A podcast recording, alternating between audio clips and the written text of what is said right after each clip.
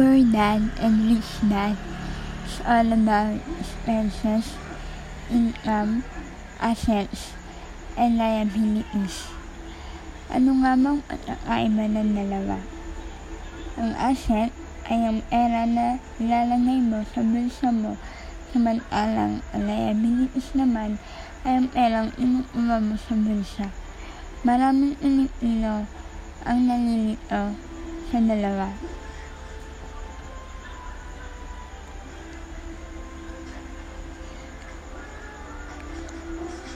Ferdinand and Rich Dad Pinapakita nito ang pagkakaiba ng dalawang tao o ama. Ang isang mayaman ngunit lubog sa utang samantalang ang isang mahirap ngunit naging mayaman. Pinakita sa video kung paano ang cash flow ng dalawang ama. Ang poor dad ay ang income na expenses such as food, and car, and liabilities such as taxes, mortgages, and loan. Ngunit wala na siyang natira para sa asset. Sa makatuwid, wala siyang ipon at palaki ng palaki ang lumalabas na pera galing sa bulsa niya, samantalang walang pagbabago sa kanyang income. Samantalang ang rich dad naman ay mayroong financial intelligence.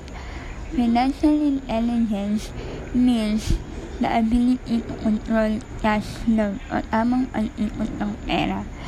Ang ginawa ni Rich Dad ay to income, to assets, to expenses, and liabilities.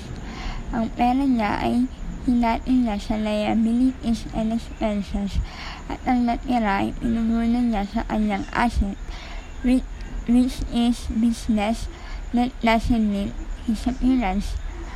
Or that financial statement is in, income is equal to expenses and assets less than liabilities o mas malaki ang binabayaran kumpara sa kinikita at walang ibang pinagkukunan ng income.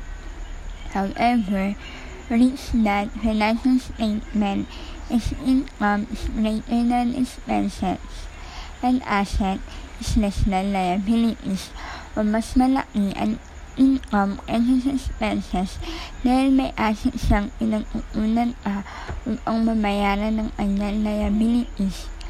Magkaiba sila ng paniniwala at paraan upang mabuhay.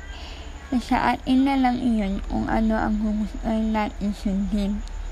The dad theory or the rich dad theory. Laging tandaan na ang pera ay ang pinakamalakas sa kapangyarihan sa panahon ngayon. Pwede na tayong kontrolin at manipulahin. Pwede nga tayong niyang gawing masama at gawing ignorante.